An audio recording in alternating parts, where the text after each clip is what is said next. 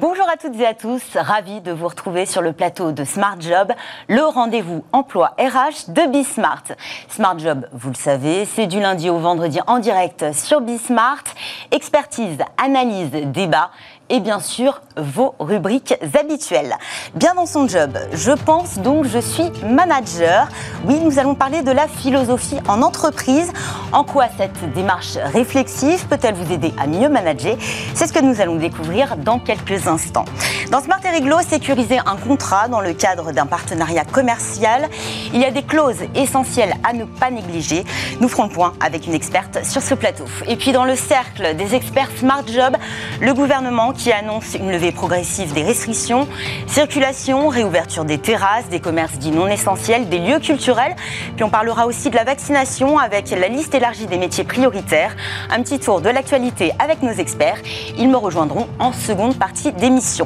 Et avant de nous quitter, comme tous les vendredis, le livre de Smart Job, un, ouvrage dédié aujourd'hui au job crafting. Plus de fiches de poste, c'est vous qui dessinez les contours de celui que vous occupez. Rencontre avec l'auteur de ce livre pratique. Ce sera à la toute fin de cette émission, mais pour commencer, c'est bien dans son job.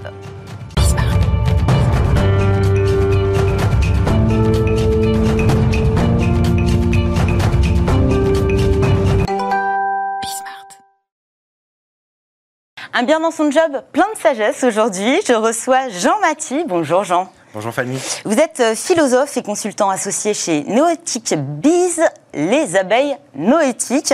Noétique Biz, c'est un cabinet de conception et d'accompagnement au changement. Euh, Qu'est-ce qui vous a amené en tant que philosophe à vous lancer dans l'entrepreneuriat? Eh bien, plusieurs choses. D'abord, le fait que, plus généralement, à la fac, en fait, on nous avait dit, comme dans beaucoup d'écoles, j'imagine, vous êtes super, vous êtes formidable, les, voilà, les choses habituelles qu'on entend, mais on nous avait dit aussi, vous êtes les grands inutiles de la société. Les sciences humaines, souvent, on dit ça aux étudiants. Exactement. On nous dit, et on nous avait dit, mais c'est ça qui est beau. Et ça, ça m'a profondément énervé, en fait, à vrai dire, euh, pour être sincère avec vous. Et donc, c'est au départ euh, l'idée que voilà, c'est une colère constructive qui s'est mise à l'œuvre de dire et si on mettait la philosophie concrètement au service des gens, des organisations, des collaborateurs? Donc, de la pratique? Ouais, tout à fait d'après de la théorie. Hein. Exactement. L'enjeu, c'est de faire exactement ça. Nous, on fait ce qu'on appelle de l'ingénierie philosophique. Euh, non encore un peu barbare, un peu, un peu de philosophe aussi, mais pour dire un truc très concret que vous venez de souligner, à savoir que très précisément, on transforme des grandes philosophies et des grandes philosophes en processus, en outils pour accompagner le changement dans les entreprises. Alors, avant de revenir en détail sur votre accompagnement au service des entreprises, euh, j'adore les noms. Noétique Bees, les abeilles noétiques, ça vient d'où? Qu'est-ce que ça veut dire? Oh, Merci de poser cette question. En fait, ça a une histoire. Euh, alors, on est, on est, on est marqué évidemment par, euh, par plusieurs philosophes, parmi lesquels il y a un monsieur qui s'appelle Yann Moulier-Boutan et un autre qui s'appelle Bernard Stiegler, qui nous a quittés euh, récemment, Bernard Stiegler. Mais Yann a l'habitude de raconter l'histoire des abeilles. la fable des abeilles, en fait, en économie plutôt, eh bien, on peut dire que globalement, elles, payent leur loyer à l'apiculteur, en fait, en produisant du miel. Mais elles font quelque chose de supplémentaire qui n'est pas rémunéré et qui, pour autant, est trois fois plus important, j'allais dire, que le miel, à savoir la pollinisation. Ben nous, c'est une, c'est une, une image en fait, une métaphore qui nous, c'est pas qu'une métaphore, c'est une réalité qui nous, vraiment qui nous inspire beaucoup. Et en philosophe, on s'est dit qu'on allait faire la même chose, qu'on allait payer notre loyer en mettant les compétences des philosophes au service des entreprises, mais qu'on allait veiller toujours en même temps à dispenser le plus de savoir philosophique possible en fait. Ce serait notre manière de polliniser à nous en fait. Sauf que quand on parle de philosophie d'entreprise, c'est presque un oxymore, l'union des contraires. Euh, qu'est-ce que peut venir faire cette discipline qui est plutôt intellectuelle, mm. abstraite, mm. dans l'entreprise, mm. qui par essence est tournée vers l'opérationnel? Globalement. Ah, même si dans l'entreprise, enfin, il y a de la réflexion forcément avant la prise de décision. Bien sûr. Mais c'est vrai que la philosophie, ça, semble vraiment euh, à la marge, à l'extrême, de l'autre côté. Vous avez raison. Il y a deux facteurs à cela. Il y a un premier facteur qui est un peu plus un peu plus général et qui est lié à la crise d'avant Covid même, j'allais dire, puisque le Covid, moi, je le considère pas comme une crise, mais comme une métamorphose. On y reviendra peut-être ou peut-être pas. Mais avant même la crise, en fait, euh, on pouvait dire qu'il y avait une crise de sens. Déjà, on parlait beaucoup de sens. Alors, euh, il faut dire que les entreprises ne nous ont pas du tout attendu et elles ont eu raison pour parler de sens et pour réinvoquer le sens. Mais il se trouve que la philosophie, c'est cet art de mettre le sens à ce que nous pensons. C'est cet art de s'approprier ce qui nous arrive pour que ce que nous pensons advienne dans le réel. Donc vraiment, on a mis les compétences et les méthodos, j'allais dire, euh, des philosophes au service d'entreprise. Et puis, le deuxième facteur éventuellement, c'est ce qu'on appelle le capitalisme cognitif. Encore un mot barbare, mais très rapidement, le capitalisme cognitif, c'est l'idée globalement que ce qui a de le plus en plus de valeur pour le pire et pour le meilleur, ce sont les idées. Euh, l'exemple phare, et je, pars deux minutes de la philo, c'est une BMW. Vous prenez une BMW, qu'est-ce qui coûte le plus cher dans une BMW Eh bien, c'est la marque, et ensuite l'électronique embarquée, et ensuite la carrosserie. C'est-à-dire que ce qui a le plus de valeur, ce sont les idées. Or, la philosophie est finalement, depuis au moins 2500 ans, une praticienne, une, une, ingénieure. C'est comme si on parlait à un ingénieur des idées, en fait. Et voilà ce qu'on essaye de, faire vivre dans l'entreprise. En fait, on essaye de remettre cette ingénierie conceptuelle, cette ingénierie philosophique au cœur du business. Mais concrètement, en quoi la philosophie peut aider une organisation, un manager? Alors, alors, il y a deux questions dans votre question. Il y a en quoi elle aide dans l'organisation et en quoi elle aide pour un manager. On va prendre le manager. Le manager, elle va l'aider à booster sa capacité à être philosophe, c'est-à-dire à poser de puissantes et belles questions. Souvent, nous, on dit... Alors, on pose des questions, mais si on part du principe que nous faisons ce que nous pensons, c'est là où la philosophie peut vous aider. Oui, exactement. En fait, la philosophie, elle sert profondément, sa valeur ajoutée unique, pour parler ainsi, c'est qu'elle permet de nous approprier, de nous faire approprier ce qui nous arrive en nous appropriant ce qui nous arrive, et moi, manager, en m'appropriant ce qui m'arrive, eh bien, si je me l'approprie réellement, je suis en mesure de donner du sens. Je suis en mesure de, partager ma vision, mon leadership, euh, ma manière d'engager les collaborateurs. Voilà, c'est ça le lien. C'est vraiment une fabrique du sens à l'œuvre, petit à petit, euh, qu'on aide à faire faire au manager. C'est un art de vivre Oui, clairement clairement, j'invente rien en disant cela, mais finalement, il faut le redire euh, haut et fort. vivre en philosophe, c'est véritablement euh, alors André Comte-Sponville a l'habitude de dire c'est euh, euh, vivre sa pensée pour, pour mieux vivre en fait, pour, pour mieux vivre. C'est, c'est, penser sa vie pour mieux vivre sa pensée. Voilà ce qu'on aide à faire finalement au manager. On l'aide à, à mieux penser son management pour vivre le management qu'il croit juste et pertinent de faire. Voilà. Les managers qui viennent vous frapper à votre porte, sur quelles problématiques précises hmm. elles viennent vous démarcher? Alors, concrètement, quels sont les sujets voilà, qui peuvent euh, être traités par la philosophie? Concrètement, euh, les managers viennent pour divers sujets, je vais en prendre quelques-uns. Le premier, le, en ce moment en plus, à, cause du Covid, c'est le, problème de l'engagement. Ils viennent nous voir en nous disant, nous, on a un problème majeur, c'est comment je fais pour remotiver les troupes, comment je, je fais pour les réengager. Alors, globalement, on leur pose trois questions à ce moment-là. On leur dit, qu'est-ce que vous voulez vraiment dire quand vous me parlez d'engagement? Vous voyez, on revient aux racines de la maïotique qu'est-ce qu'on veut, de quoi on parle en fait? Deuxièmement, une fois qu'on a défini de quoi on parle, bah, très euh, empiriquement, on lui dit mais combien de questions tu as posées cette semaine à ton collaborateur? Des questions. Des questions. comment parce Et des questions qui sont tournées vers lui, vers le collaborateur. Vers le collaborateur, tout à fait. Parce qu'en fait, en posant ces questions tournées vers le collaborateur, eh bien, c'est la seule manière de rentrer en dialogue avec lui. Des questions ouvertes et oui, tout j'imagine ont une valeur ajoutée. Elles ont, ouais. oui, elles ont une valeur ajoutée très spécifique. Bah, est-ce que tu vas bien? Exactement. C'est pas seulement comment tu vas, c'est on va les réinterroger. Par exemple, je vous donne un exemple, les évidences absolues qui se cachent derrière ce que disent déjà les collaborateurs ou ce que dit l'entreprise. Ça s'appelle un présupposé. C'est un peu technique. C'est ça, en fait, il faut déconstruire euh, ces, croyances fondamentales Oui, exactement. exactement. Il faut. Euh, la technique, moi je dis souvent, c'est on, leur apprend à devenir philosophe, c'est-à-dire à devenir le lieutenant Colombo. Alors je ne sais pas si vous connaissez, moi je suis un fan. oui, oui, tout à fait. fan absolu du lieutenant Colombo. Colombo, il fait un truc philosophique en permanence. Il utilise une arme fatale qu'on appelle l'inférence logique. Une inférence logique, c'est trouver ce qu'il y a d'évident et non questionné derrière ce qu'on vient de dire. Vous voyez la tronche qui fait le lieutenant euh, en se grattant un peu la tête, il dit ah ouais c'est ma femme, etc. Et puis il dit souvent Vous très bien. Merci. Merci. J'avais pas travaillé, j'ai un peu le, stress par rapport à ça. C'est que voilà, il revient sur questionnons les évidences qui viennent d'être dites. Alors on apprend, par exemple, hein, parmi les choses qu'on apprend, c'est ce que j'appelle les techniques philosophiques. On apprend les techniques philosophiques de questionnement à notre manager. Pour que, par exemple, si, euh, un, si euh, prenons un manager qui parle à un autre collègue manager, Très concrètement, euh, parce que c'est récent et c'est phare chez nous.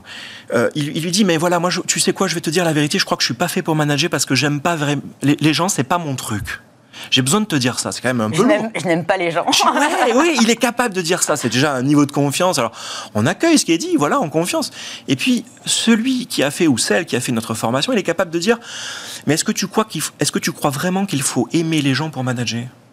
Est-ce que tu crois pas qu'il faut les estimer? Est-ce que tu crois pas que tu en dis un peu trop quand tu dis qu'il faut? Voilà comment Colombo aurait fait, si vous voulez. Si... Vous intervenez avec des échanges, justement, avec oui. ces managers Oui, clairement. Alors, il y a, des activités peut-être euh, Alors, il y, a, il y, a, plusieurs types. Il y en a deux phares qui sont le coaching philosophique, hein, avec un mode un peu resserré, vraiment, ce qu'on appelle le coaching philosophique, parce qu'on croit beaucoup au coaching. Là aussi, le coaching ne nous a pas attendu pour poser des bonnes questions, sauf que Sauf que c'est la maïotique qui a donné naissance au coaching et pas le coaching qui a donné euh, naissance à la philosophie. Donc il faut les faire dialoguer. Donc on fait du coaching philosophique et on aide véritablement nos managers à leur donner ces techniques philosophiques pour les armer à poser des, questions puissantes. Alors on les aide dans le coaching et puis la forme la plus principale de ce qu'on fait, c'est la formation. La formation de transformation. Quels sont les grands philosophes que l'on convoque euh, généralement pour des questions de management? Oh là là. Parce qu'il y, y, a un débat qui est énorme. Euh, c'est la philosophie, c'est la pensée. Ouais. Comment on passe de la pensée à la pratique? Ouais, bien sûr. Eh bien, comment on passe de la pensée à la pratique? Avec une médiation qui s'appelle par exemple une matrice à penser on aide concrètement les gens à se diriger dans leurs pensées. Je vais vous donner un exemple concret pour que ce soit très concret. Par exemple, pour répondre à votre question première, qui est de quel philosophe on s'inspire Je pense à Schopenhauer, mais... Euh, oui, ça aurait pu. Ça aurait pu, et tout à fait, dans l'art de poser les bonnes questions, il a tout à fait sa place. Mais là, tout de suite, je pense à un, monsieur qui s'appelle Gilbert Simondon, euh, qui a pensé la technique et qui pensait que tout était psychique, social et technique à la fois.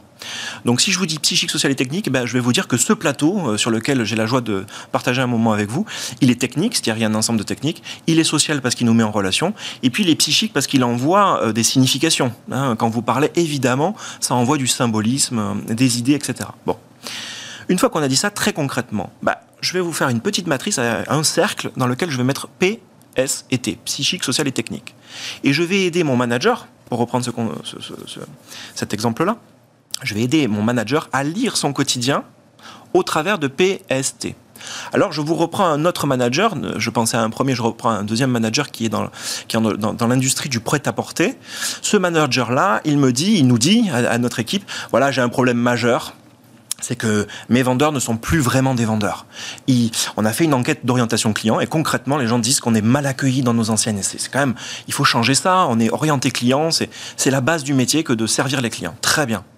Eh bien, on va lui dire, avec lui, on va lui dire, OK, as-tu pensé à tout? Alors, il nous regarde avec des, yeux ronds. On lui dit, on va euh, proposer de lire ton problème au travers de PST. Tu es en train de nous dire que tu veux qu'il pense autrement. Tu es en train de nous dire psychiquement. Tu es en train de nous dire que tu veux qu'il se comporte autrement, autrement c'est le S. Et très concrètement, le T. Alors, il nous regarde et il nous dit, ben, je sais pas. Bah, le thé, euh, nous, on va te poser des questions sur le thé. Euh. Bah, le thé, c'est dans ton magasin concrètement, quand t'encaisses concrètement avec ta caisse enregistreuse euh, ton client. Combien de gestes hein, il faut pour enregistrer un client? Combien est-ce que, est que le matos, ça fonctionne?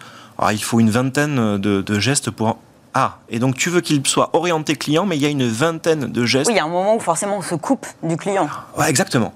Et ce que j'essaye de vous dire par là, c'est passer par des matrices de pensée, par exemple, euh, l'outil permet de décomposer un problème et de trouver des solutions euh, Exactement, parce que là, il m'a dit, le, manager en question nous a dit, mais en fait, euh, oui, c'est un vrai problème la caisse enregistreuse, donc on peut.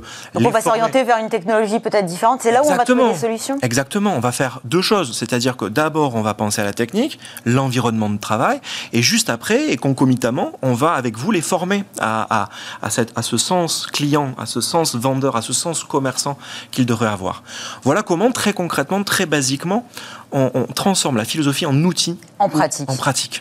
Avant de nous quitter, très rapidement, si vous aviez un conseil, un seul conseil pratique et philosophique à donner à un manager euh, Je leur dirais de prendre soin de leurs questions s'ils veulent euh, mettre le vivre ensemble au cœur euh, de leur système de performance. Moi, je dis souvent qu'un manager, c'est un animateur de la performance. Un animateur de la performance, il met de l'âme. Et comment je mets de l'âme? Très concrètement, bah, je prends soin de mes questions et je pose des questions dans ce vivre ensemble et pour ce vivre ensemble vers la performance. Merci beaucoup Jean-Mathie. Jean Mathie, vous êtes philosophe et consultant associé au sein du cabinet Noéthique Biz. Merci d'être venu jusqu'à nous sur notre plateau. Le vivre ensemble, c'est aussi le sujet du droit. Qui plus est, lorsqu'on établit un partenariat, notamment commercial, le contrat qui nous lie avec notre partenaire, comment le sécuriser? Eh bien, réponse tout de suite avec une experte, c'est Smart Eriglo. Smart règles autour du partenariat commercial et surtout du contrat hein, qui lui est généralement associé. Clarisse Tomé-Duhart à mes côtés. Bonjour Clarisse. Bonjour. Vous êtes experte en droit des affaires GSVP euh, Information décisionnelle. C'est un service d'information et d'aide à la décision. Euh, Clarisse, dès lors que deux sociétés s'engagent dans un partenariat commercial, euh, est-ce qu'elles doivent obligatoirement établir un contrat? Et le conclure alors, la loi n'impose pas d'écrit. C'est le principe de consensualisme qui prévaut, c'est-à-dire que la validité du contrat, elle est actée dès lors qu'il y a rencontre d'une offre et d'une acceptation. Vous me proposez quelque chose, je l'accepte, le contrat est conclu. Et en matière commerciale, la loi prévoit également que la preuve est admissible par tout moyen. Donc on peut le prouver par voie de témoignage, si quelqu'un nous a entendu négocier, par voie d'écrit, tout, type d'écrit, SMS, mail, euh, et également, c'est un cas d'école, mais mettons, on déjeune ensemble, un déjeuner d'affaires, on griffonne sur une euh, sur un set de table, une serviette. Exactement. Si l'un de nous l'a gardé, si l'une de, de, de l'a gardé, ça peut constituer une preuve sur ce sur quoi on s'est entendu. C'est vraiment ça. Donc, euh, il existe quand même quelques exceptions en matière commerciale. Elles sont très rares finalement, notamment en matière de franchise où il y a une information qui est extrêmement explicite et qui doit figurer au contrat. Euh, par exemple, les cessions ou les licences de brevets ou de marques sont vraiment très encadrées. doivent être encadrées et euh, rédigé à peine de nullité. Donc voilà, la convention unique, par exemple, en matière de distribution. Donc ce sont des cas relativement rares, ce qui veut dire que la grande majorité des contrats commerciaux ne nécessitent pas d'écrit. Néanmoins, eu égard à la complexité ou... Donc, ne euh, nécessite pas, mais on peut quand même un établir un pour être valable, mais pour des raisons justement de sécurité juridique, on préconise dans la plupart du temps la rédaction d'un contrat, quand bien même il soit très simple, mais à tout le moins, il servira de preuve en cas de divergence d'opinion ou de subjectivité entre nous deux, par exemple, sur ce sur quoi on a entendu.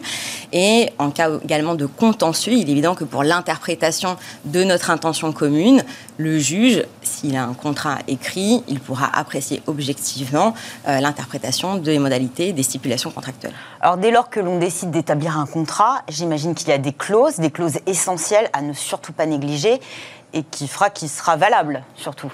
Oui, alors, le Code civil, le droit commun des contrats impose quatre, quatre euh, conditions essentielles pour la validité des contrats. Donc, euh, ça va être la capacité des parties, euh, un objet licite et certain, et l'objet. L'objet, c'est assez simple.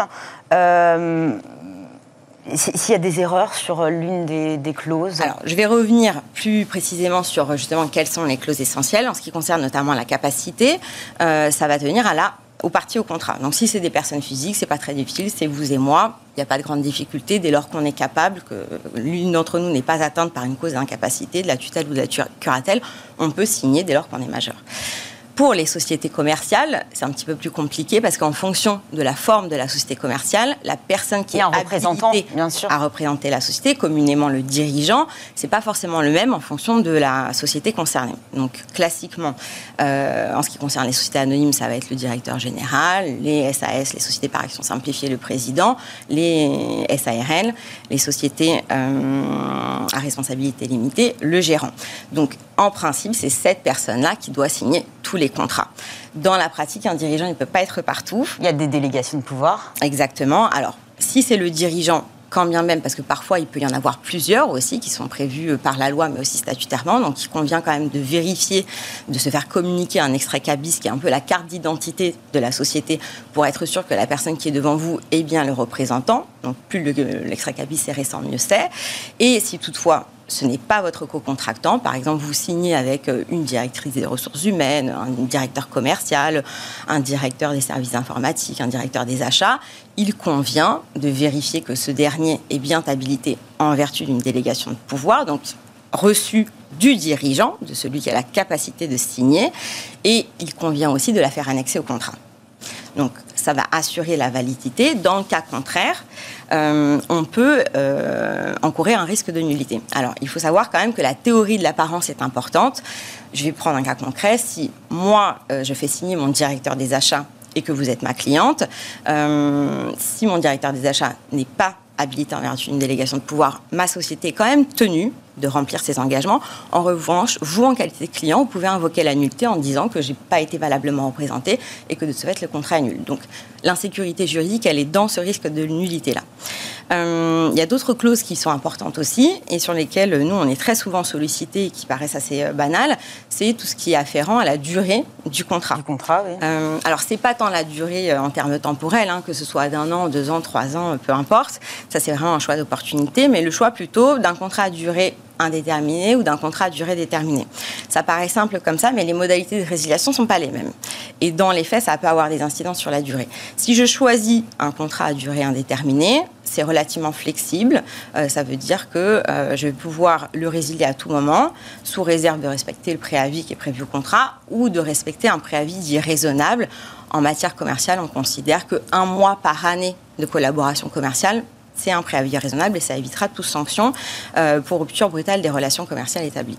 Donc ça a l'avantage de la flexibilité. Néanmoins, si euh, vous êtes mon fournisseur, mon prestataire des services et que vous avez une expertise extrêmement pointue euh, ou que vos produits sont rares, ils deviennent tout d'un coup indispensables pour moi et c'est n'est pas forcément un avantage que vous puissiez aussi moi de mon à tout moment le contrat.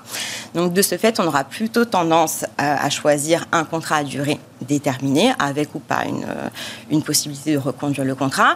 Sauf que dans ce cas-là, il faut vraiment bien s'entendre sur les modalités d'exécution contractuelle, puisque je ne pourrais pas résilier le contrat avant le terme. C'est-à-dire qu'on décide de s'entendre sur une durée de trois ans.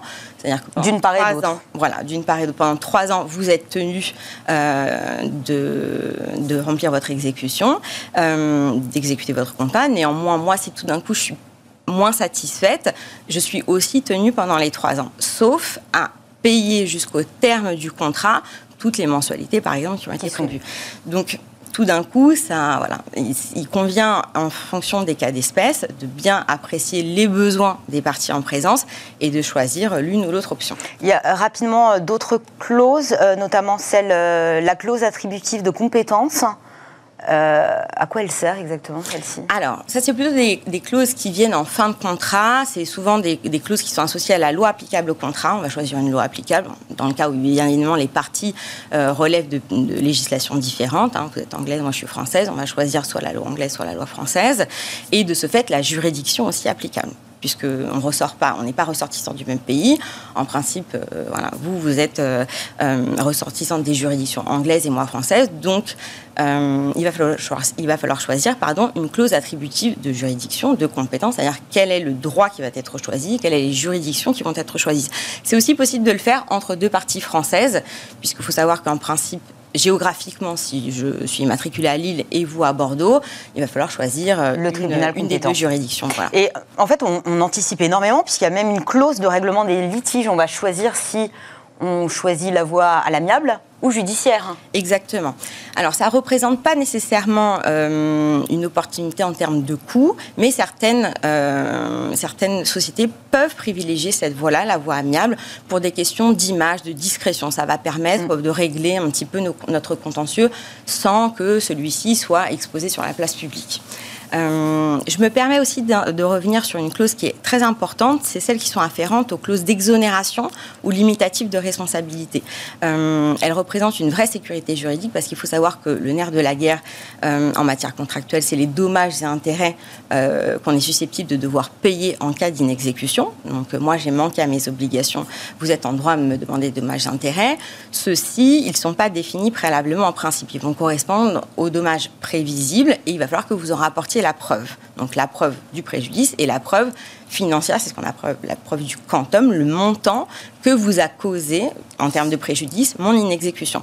Et le fait de prévoir, on a le droit, euh, par anticipation, de prévoir des pénalités contractuelles, forfaitaires ou déterminer les modalités qui vont servir à la détermination du, montant. Et ça représente une vraie sécurité juridique parce que on le voit quotidiennement, c'est-à-dire que souvent euh, les parties dans un contrat de, collaboration commerciale prévoient beaucoup d'obligations dans leur contrat, elles prévoient jamais ce à quoi l'autre euh, va être euh, va être contraint de payer en cas d'inexécution. Et, c'est possible de le faire et ça, représente une sécurité pour les deux parties parce que pour celle euh, qui est créancière de l'obligation, celle à qui on n'a pas exécuté la prestation, ça va lui éviter justement de rapporter cette preuve du montant puisque la pénalité est déjà prévue à l'avance. Et pour celui qui est en inexécution, donc qui est redevable en principe des dommages et intérêts, il le connaît par avance. Donc financièrement, ça représente aussi une vraie sécurité juridique plutôt que d'attendre en fait la pénalité qui va être choisie ultérieurement après un contentieux judiciaire et une décision. Euh, Donc dans tous les cas, dans le cadre de toute façon d'un partenariat commercial, il vaut mieux établir un contrat. Oui. C'est pas moi qui préférable. C'est moi qui Merci beaucoup Clarisse. Clarisse Thomé-Duhart, experte en droit des affaires chez SVP Information décisionnelle. Merci, beaucoup Clarisse. La pause café, c'est parfois le moment bah, où on se plaint hein, un petit peu, notamment de sa charge de travail. Une évaluation qui est euh, assez subjective, hein, mais pour tous, l'enjeu est là. Comment mieux la réguler? C'est ce que nous allons voir tout de suite avec Sybille Aoudjen.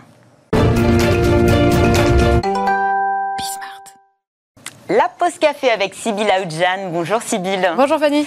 Alors aujourd'hui, vous êtes attaqué à un sujet alors qui est totalement subjectif. Totalement. Euh, effectivement, difficile d'évaluer sa charge de travail. Euh, et surtout, comment le faire voilà, mais surtout. Là, ça devient une montagne. C'est assez difficile. On a tous en tête ces exemples de rush intense, alors que deux jours plus tôt, la journée euh, se passait très bien, était presque pas assez remplie. Effectivement, l'équilibre de la charge de travail est dur à trouver et nécessite surtout une très bonne communication avec son manager. Alors concrètement, une trop lourde ou trop faible charge de travail traduit un déséquilibre entre les objectifs et les moyens et les ressources dont disposent les travailleurs pour réaliser les missions dans les meilleures conditions possibles. Comment expliquer que finalement la charge de travail elle soit aussi difficile à maîtriser? Alors du côté employeur, en fait, c'est difficile de quantifier la charge réelle du travail, puis aussi côté employé, c'est difficile de s'organiser pour effectuer les heures de travail adéquates. Et puis c'est surtout, comme vous le disiez, que l'appréciation de la charge de travail est particulièrement personnelle. deux personnes peuvent faire les mêmes missions et ressentir le poids différemment. Et puis elle dépend de beaucoup de variables, ce qui rend encore plus l'évaluation difficile. Elle englobe charge physique, charge mentale, charge émotionnelle, charge cognitive. Et puis elle évolue constamment en fonction des changements réguliers des objectifs, de l'adaptation aux besoins clients, de la difficile anticipation de mm. toutes les dimensions d'une activité et de son suivi. Mais ça reste fondamental pour préserver la santé des employés et aussi la qualité du travail. C'est vrai que souvent dans des dossiers, des projets, il y a souvent pas mal d'aléas hein, et ça, on ne peut pas les prévoir à l'avance. Je me sens totalement débordée, beaucoup trop de travail je demande à mon employeur, mon manager d'en faire un petit peu moins, non? Bah, C'est surtout lui qui pourrait vous dire bah, fais, fais en, fais en moins. Euh, il me dira ça? Non, mais. il peut me dire ça Il peut lui, tout simplement nous demander de bien nous organiser pour en faire un peu moins, etc. Mais en fait, c'est vraiment l'erreur à ne pas faire selon l'Agence nationale pour euh, l'amélioration des conditions de travail. Parce que comment l'employé peut décider en lui, à lui-même le niveau de qualité attendu, comme il y a parfois euh, des personnes qui sont particulièrement méticuleuses, on ne peut pas leur demander de renoncer à tout ce qui donne du sens à son travail.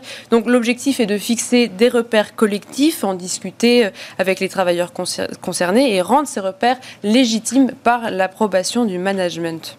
On imagine aussi que plus on est euh, qualifié, on a plus d'expérience, on va avoir tendance à avoir de plus en plus de travail. Est-ce que ça va crescendo cette Alors euh, charge la, de, la DARES montre notamment que de manière euh, générale, les travailleurs doivent souvent faire plus dans un temps, euh, dans un même temps, voire plus court, combiner plusieurs activités et travailler en interdépendance avec des clients et d'autres collègues. Pas toujours simple. Hein. Qu'est-ce que, que peut faire le manager Que doit faire le manager? Alors déjà, il y a un cadre juridique à cela sur lequel il peut s'appuyer. La notion de charge de travail a fait son apparition dans le domaine juridique dans les années 2000.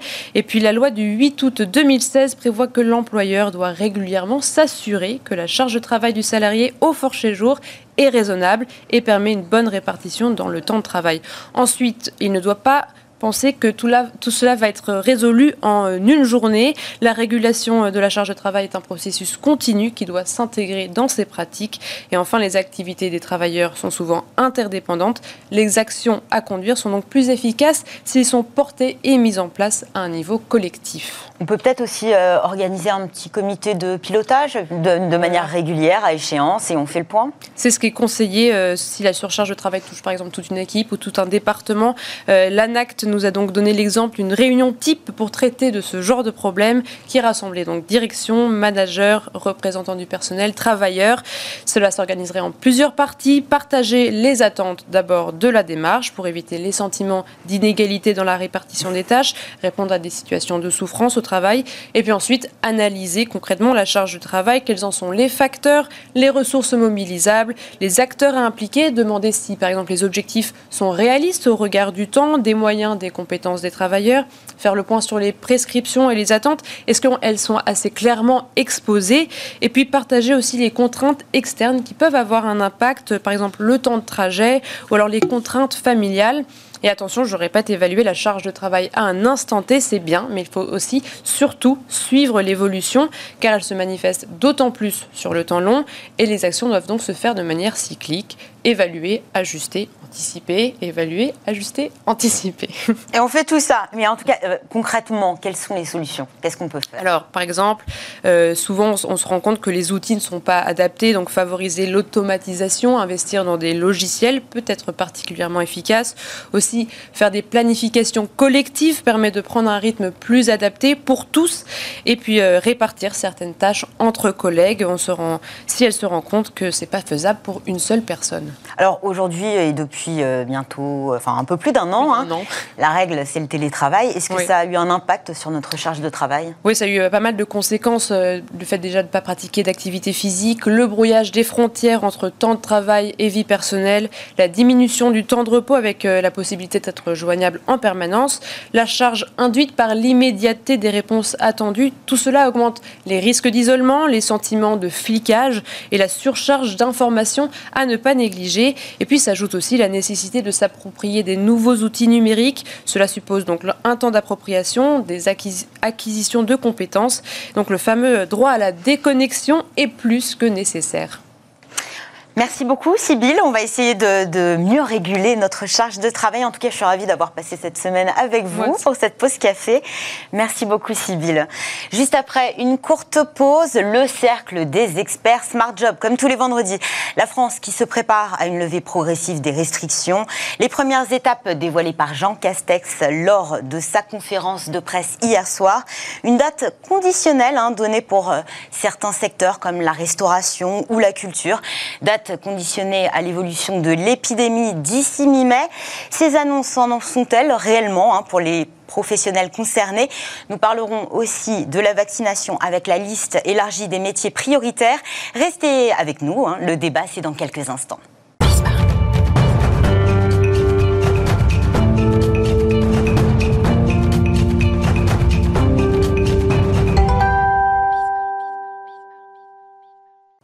Retour sur le plateau de Smart Job pour son cercle des experts. Ils sont avec moi et qui dit actualité chargée dit programme chargé. Autour de moi pour la commenter, Thomas Schroeder. Bonjour, Thomas.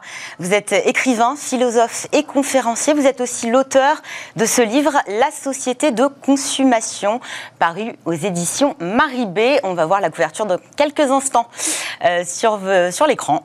Euh, à ma droite, Christine Duroux. Bonjour. Bonjour Christine. Euh, vous êtes associée senior chez Kia Partners. Euh, vous êtes également la vice-présidente de l'association Entreprise et Progrès. Et puis à ma gauche, Stéphane Marchand. Bonjour Stéphane. Bonjour.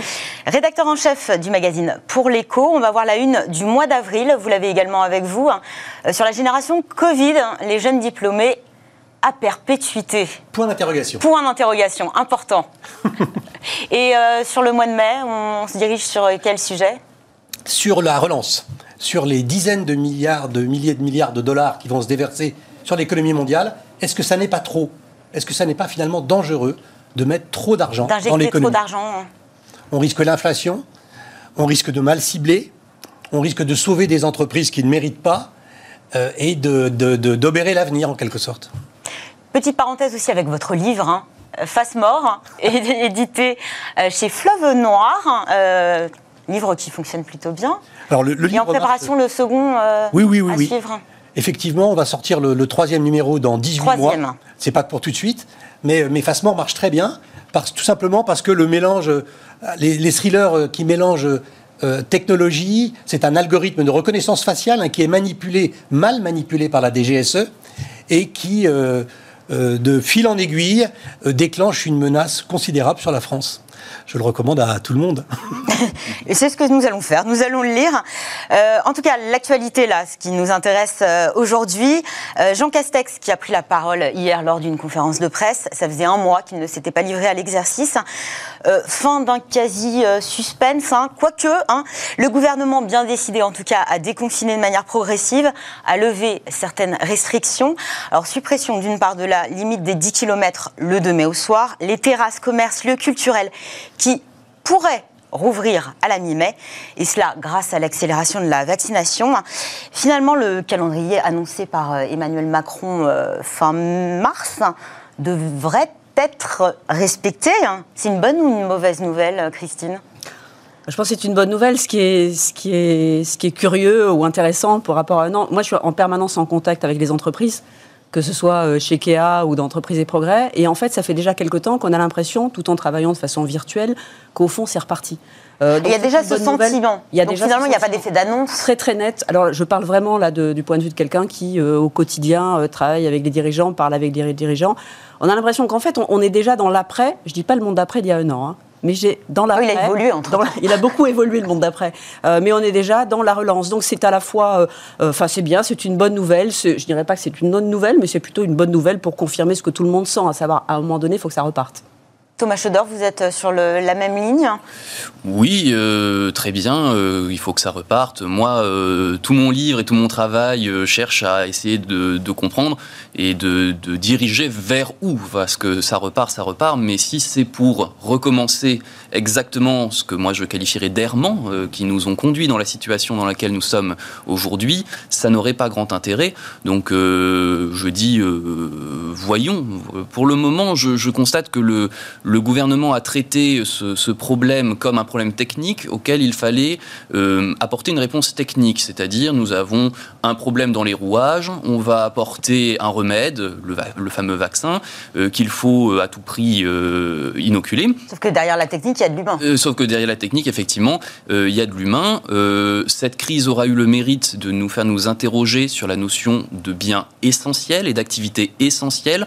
J'aimerais, moi, que l'exécutif et que plus généralement euh, les hommes et les femmes politiques s'emparent de cette question des biens essentiels, des biens communs. Pour le moment, euh, en rester uniquement à comment faire pour relancer la machine à l'identique ne me paraît pas ni responsable ni intéressant. Parce que la liste aussi des commerces dits non essentiels ou essentiels fait toujours débat. Je vais un petit peu varier ma question. Bonne, mauvaise nouvelle euh, vous me le direz, mais est-ce que c'est raisonnable, surtout, alors que la situation épidémique euh, reste sur le fil? Alors, est-ce que c'est raisonnable? C'est une bonne question. Euh, je pense que le gouvernement prend un risque. Il y, a du risque, et je trouve que c'est bien de prendre des risques. Enfin, il faut être capable de prendre des risques. Le, le, variant et la multiplication des variants, on voit ce qui se passe en Inde en ce moment et au Brésil, c'est-à-dire une circulation très rapide et l'apparition de nouveaux variants en permanence ce qui d'ailleurs s'est produit déjà, nous, en France, mais là-bas, dans des proportions énormes. On prend un risque à euh, réouvrir et à relancer la machine, comme vous venez de le dire, sans être absolument certain que tout ça est parti. C'est la doctrine euh, française, et certes d'un employé, c'est vivre avec le Covid. Toute la stratégie consiste à vivre avec le Covid. Vous avez d'autres pays, en Asie notamment, où la stratégie, c'est détruire le Covid. Dans des pays comme la Chine, comme Taïwan, comme la Corée, il a fallu détruire le, virus, si on est arrivé Avant de, retrouver une vie normale. Et le taux d'incidence dans ces pays est tombé extrêmement bas. Nous, il reste quand même assez haut. Donc finalement, la stratégie, eh ben, la bonne la, stratégie, c'est de dire, on est dans une démocratie, il est impossible d'imposer aux gens un confinement trop, trop strict, en tout cas plus strict qu'il est, et donc on se dirige pas à pas de manière décentralisée, c'est-à-dire on regarde localement ce qui se passe et on agit localement, ce qui à mon avis est une bonne idée. Trop centraliser la décision n'est pas bien, mais en même temps il y a un risque effectivement. On peut très bien imaginer qu'avec une stratégie comme ça, nous attendent à l'automne une quatrième vague parce que ben, les épidémies ne s'envolent pas euh, aussi facilement. On a beau dire une épidémie, ça dure 18 mois. Une on n'a pas, pas, le recul non plus, mais la, stratégie est clairement corrélée à une accélération de la vaccination. Euh, est-ce que le risque, justement, enfin le pari est risqué? Moi, je suis assez d'accord avec Stéphane. Il faut attendre, il faut voir ce que ça donne. Je pense qu'il faut parier. Je pense qu'il faut prendre, prendre des risques. Euh, je pense aussi que la question, c'est de relancer une question assez fondamentale qui est l'optimisme, l'optimisme de tout le monde. Euh, je, revenais sur ce que Est-ce qu'on disait que les, Français euh, sont plutôt partants pour le déconfinement, ce qu'on peut comprendre, mais ne fait pas confiance dans le gouvernement pour y arriver. Hein. Il y a de l'optimisme, mais il y a aussi la question de la confiance. Hein.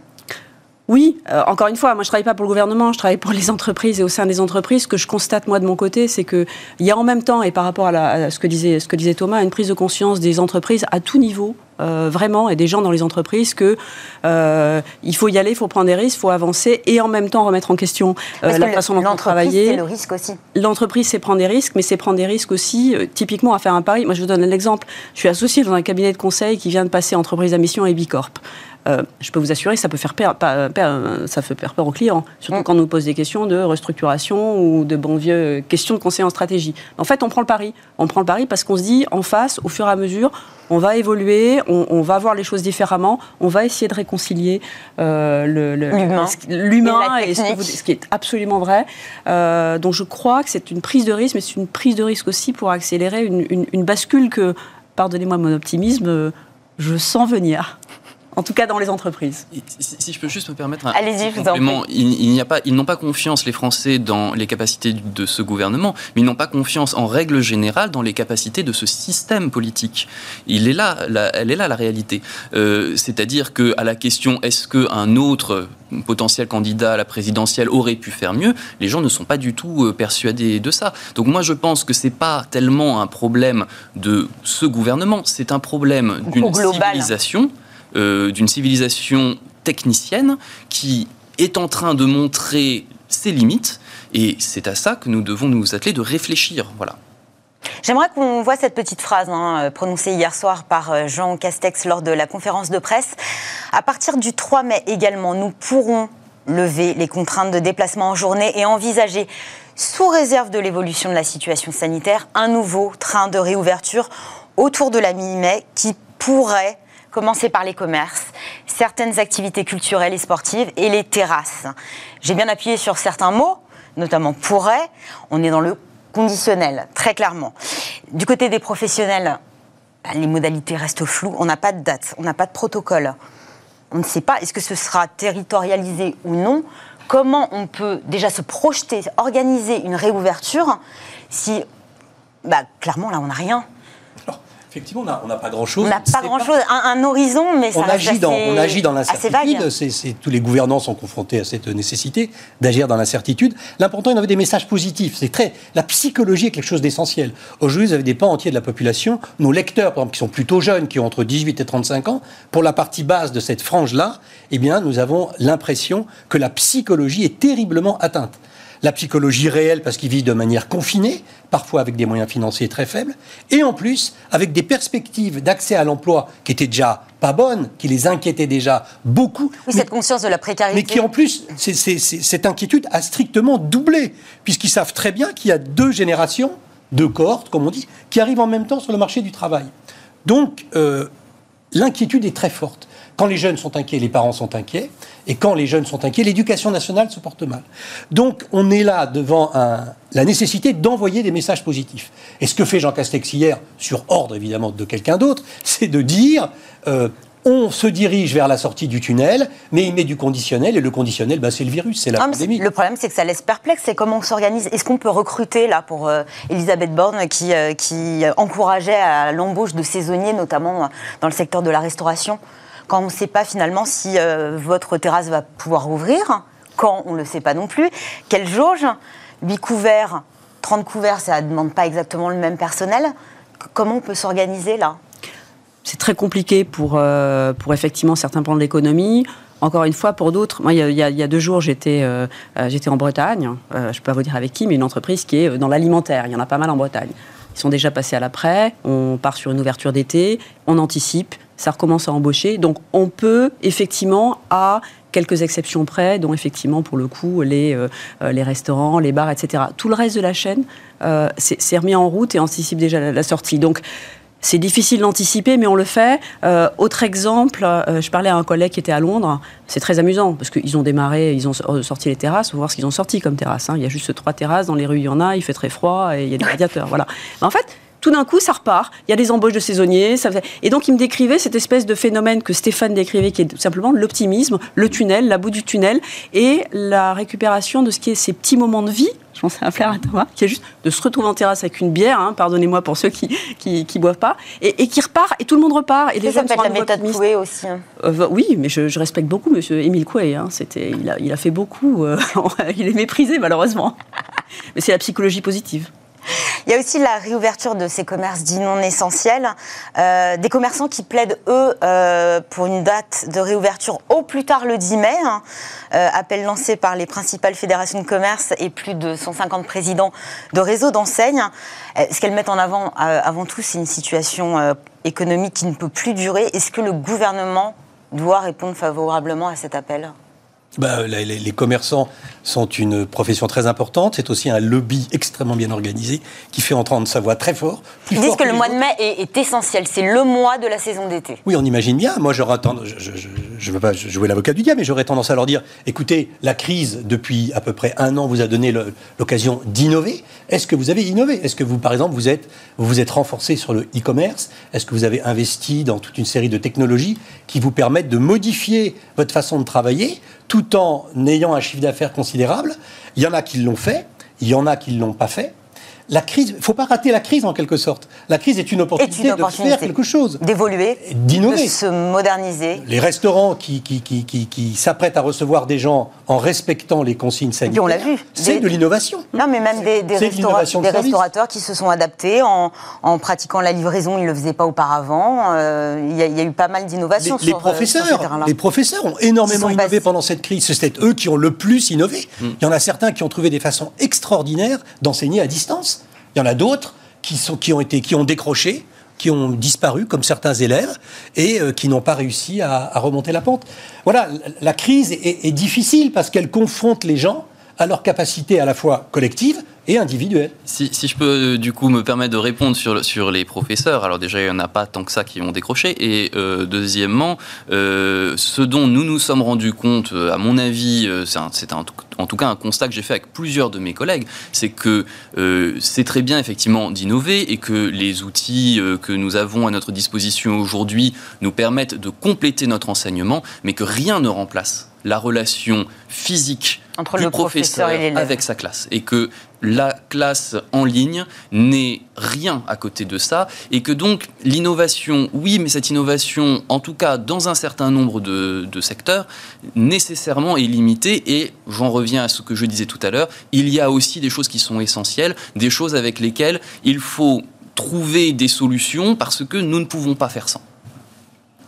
Il y a aussi la question des aides hein, et la fin du dispositif. Alors on a d'une part Bruno Le Maire hein, euh, qui a annoncé hier que euh, euh, les entreprises pourront continuer de souscrire un PGE jusqu'à la fin de l'année, alors qu'initialement c'était prévu jusqu'au 30 juin prochain.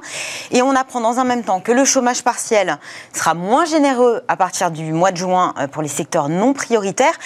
Là, le, gouvernement est face à un dilemme. Hein. Ni trop tôt, ni trop vite, mais pas non plus indéfiniment. Est-ce que la réduction progressive des aides est la solution? Comment faire? De toute façon, euh, il faut sortir euh, d'une économie euh, nationalisée et administrée, tout, en, tout en faisant ça bien, tout en faisant dans, la durée, tout en sachant que pour une fois, on a une chance, tout ça est mondial. Hein, donc Est-ce que c'était pas précoce, justement, parce que les modalités et le calendrier restent encore un petit peu flous? Même s'il rassure en disant que tant qu'il y aura des restrictions sanitaires, la, protection ne partira pas encore une fois, l'avantage, c'est que je travaille avec des collègues euh, en dehors de France. Euh, je pense que ce sont des risques tout à fait mesurés quand on regarde ce qui, se passe dans d'autres pays. Tout ça reste quand même. Euh, il est, il est, temps de bouger, mais on est, on est quand même dans une, dans une protection qui reste, encore une fois, supérieure à celle de beaucoup de pays. Un mot avant de nous quitter sur rapide, hein, sur la vaccination avec la liste élargie des métiers prioritaires. 400 000 professionnels vont pouvoir se faire vacciner à partir de demain, vaccination facultative. Mais là encore, ça ne concerne que les plus de 55 ans, alors que les plus de 55 ans sont déjà concernés par euh, la vaccination et peuvent se faire vacciner. À quoi ça sert cette liste finalement? Alors là, pour être franc, euh, c'est pas mon domaine de spécialité. Moi, j'ai tendance sur ce sujet de la vaccination à faire confiance aux, experts. Et par conséquent, euh, si cette décision a été prise, j'imagine qu'elle est motivée, mais euh, je n'ai pas de, je n'ai pas de remarque particulière.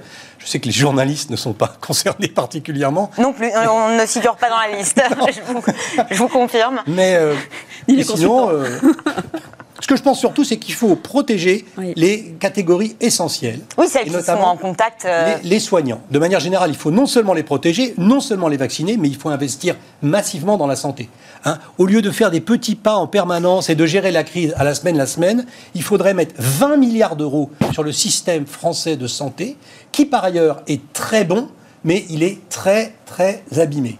Donc 20 milliards, ça, ce serait un investissement d'avenir. De même que si on investit sur les jeunes. Investissez sur les jeunes, investissez sur les soignants, et la France repart complètement transformée par la crise au lieu d'être affaiblie par la crise. Sauf que dans, ces métiers, considérés euh, comme prioritaires, il y avait déjà les enseignants. Donc je me tourne vers vous, Thomas Schröder. Euh, globalement, le vaccin de référence qui est proposé, c'est l'AstraZeneca. Et ce qu'on constate, c'est que les enseignants ils sont plutôt réticents à la vaccination. Et peu, là, la rentrée scolaire, c'est lundi, hein, euh, rentrée scolaire pour les élèves de primaire, et euh, une faible proportion des enseignants hein, alors, ils sont réticents euh, à la vaccination. Moi, je, ce n'est pas le sentiment que, que j'ai, mais encore une fois, moi, je m'appuie uniquement sur un sentiment très, très subjectif et dans la relation avec mes collègues. Donc, euh, il faut déjà distinguer la vaccination à l'AstraZeneca, qui, pour des raisons qui sont pas toujours légitimes, euh, sont, a été comme ça un petit peu pointé, euh, du doigt comme quelque chose de soit d'inutile, soit de dangereux. il faut donc distinguer ça de la vaccination en règle générale. Moi, j'ai plutôt l'impression que, que les professeurs autour de moi sont assez impatients parce qu'ils se sentent en danger. En danger. Voilà, dans leurs conditions actuelles de travail. Donc ils sont plutôt impatients d'être, d'être vaccinés. Il faudrait aussi euh, faire on nous avait dit, sauter la barrière d'âge. Bah, on nous avait dit que les professeurs seraient vaccinés au mois d'avril. Euh, puis maintenant, ils sont passés, ceux qui ont de plus de 55 ans, euh, donc en même temps que les autres. Puis là, on est sur du mi-mai, voire même du mois de juin. Euh, là, encore une fois, on est dans, on, est dans le flou le plus, le plus total. disons les choses clairement. Mettons en place des calendriers de vaccination beaucoup, beaucoup plus clairs. Mais tant que le gouvernement, et c'est d'ailleurs valable dans toute l'Europe, sera dans la main des grandes industries pharmaceutiques, euh, eh bien, euh, ils ne pourront pas avoir euh, une telle visibilité. C'est pour ça que moi, je fais partie de ceux qui ont signé l'appel pour que le vaccin devienne un bien commun. Merci à tous les trois d'avoir été moi, avec, avec moi, je vais y arriver. Euh, J'aurais souhaité euh, voilà, euh, vous proposer plus de sujets, ça passe très très très très vite. En tout cas, merci beaucoup Stéphane Marchand, rédacteur en chef du magazine Pour l'écho. On va voir euh, une nouvelle fois la une du mois d'avril, très bon magazine. Euh, Christine Durouf, associée senior chez Kia Partners, vice-présidente également de l'association Entreprise et Progrès, et Thomas Schauder, écrivain, philosophe et conférencier. Votre livre La société de consommation aux éditions Maribé. Merci à tous les trois. C'est bientôt la fin de cette émission. Avant de nous quitter, comme tous les vendredis, c'est le livre de Smart Job à la découverte aujourd'hui du job crafting. Et oui, comment devenir l'artisan de son propre plaisir au travail.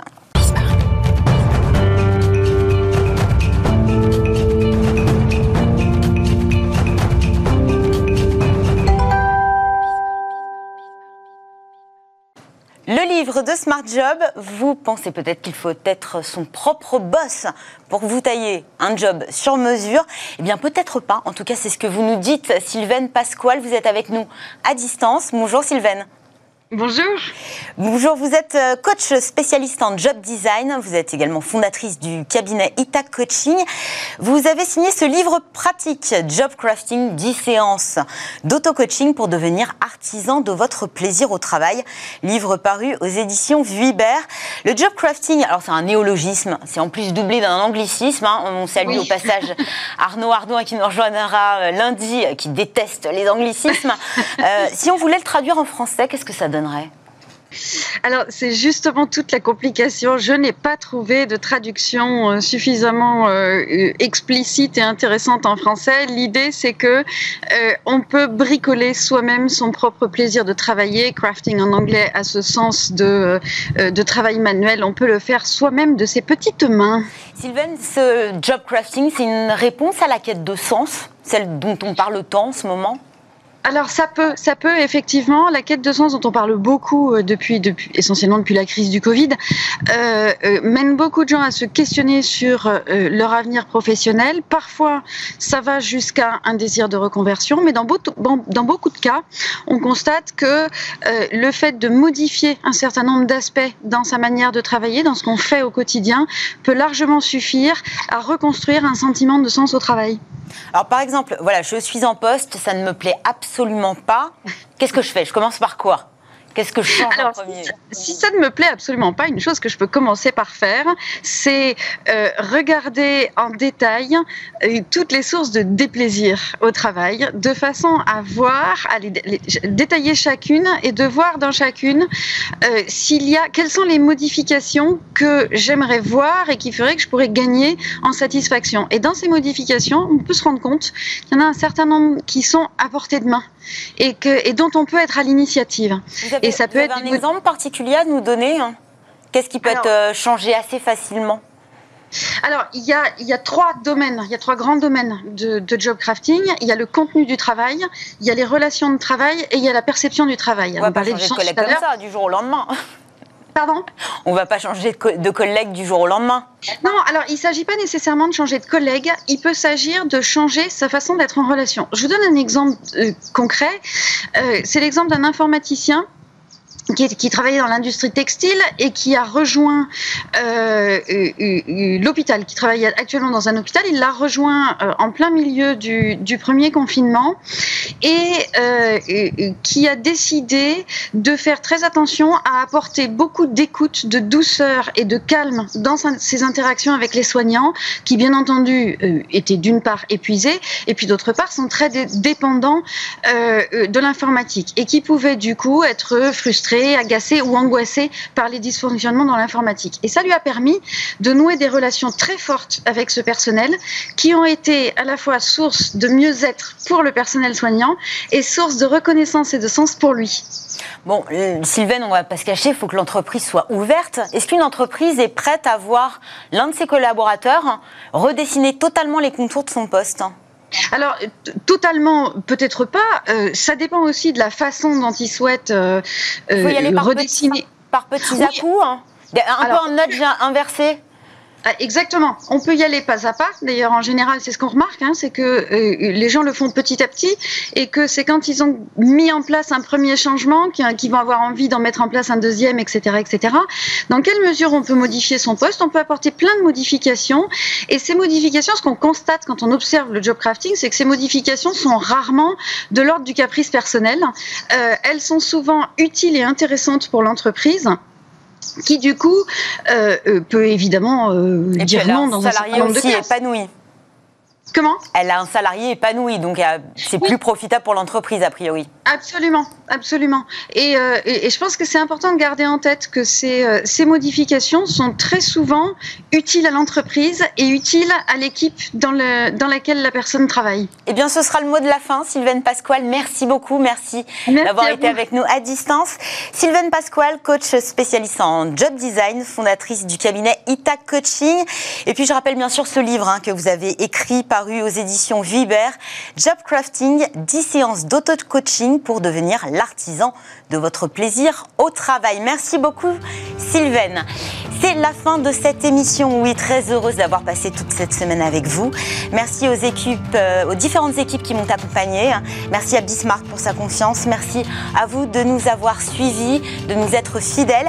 Vous retrouverez Arnaud Ardouin aux commandes de l'émission dès la semaine prochaine. Quant à moi, j'aurai le plaisir de vous retrouver pour la pause café. Passez un excellent week-end. À lundi.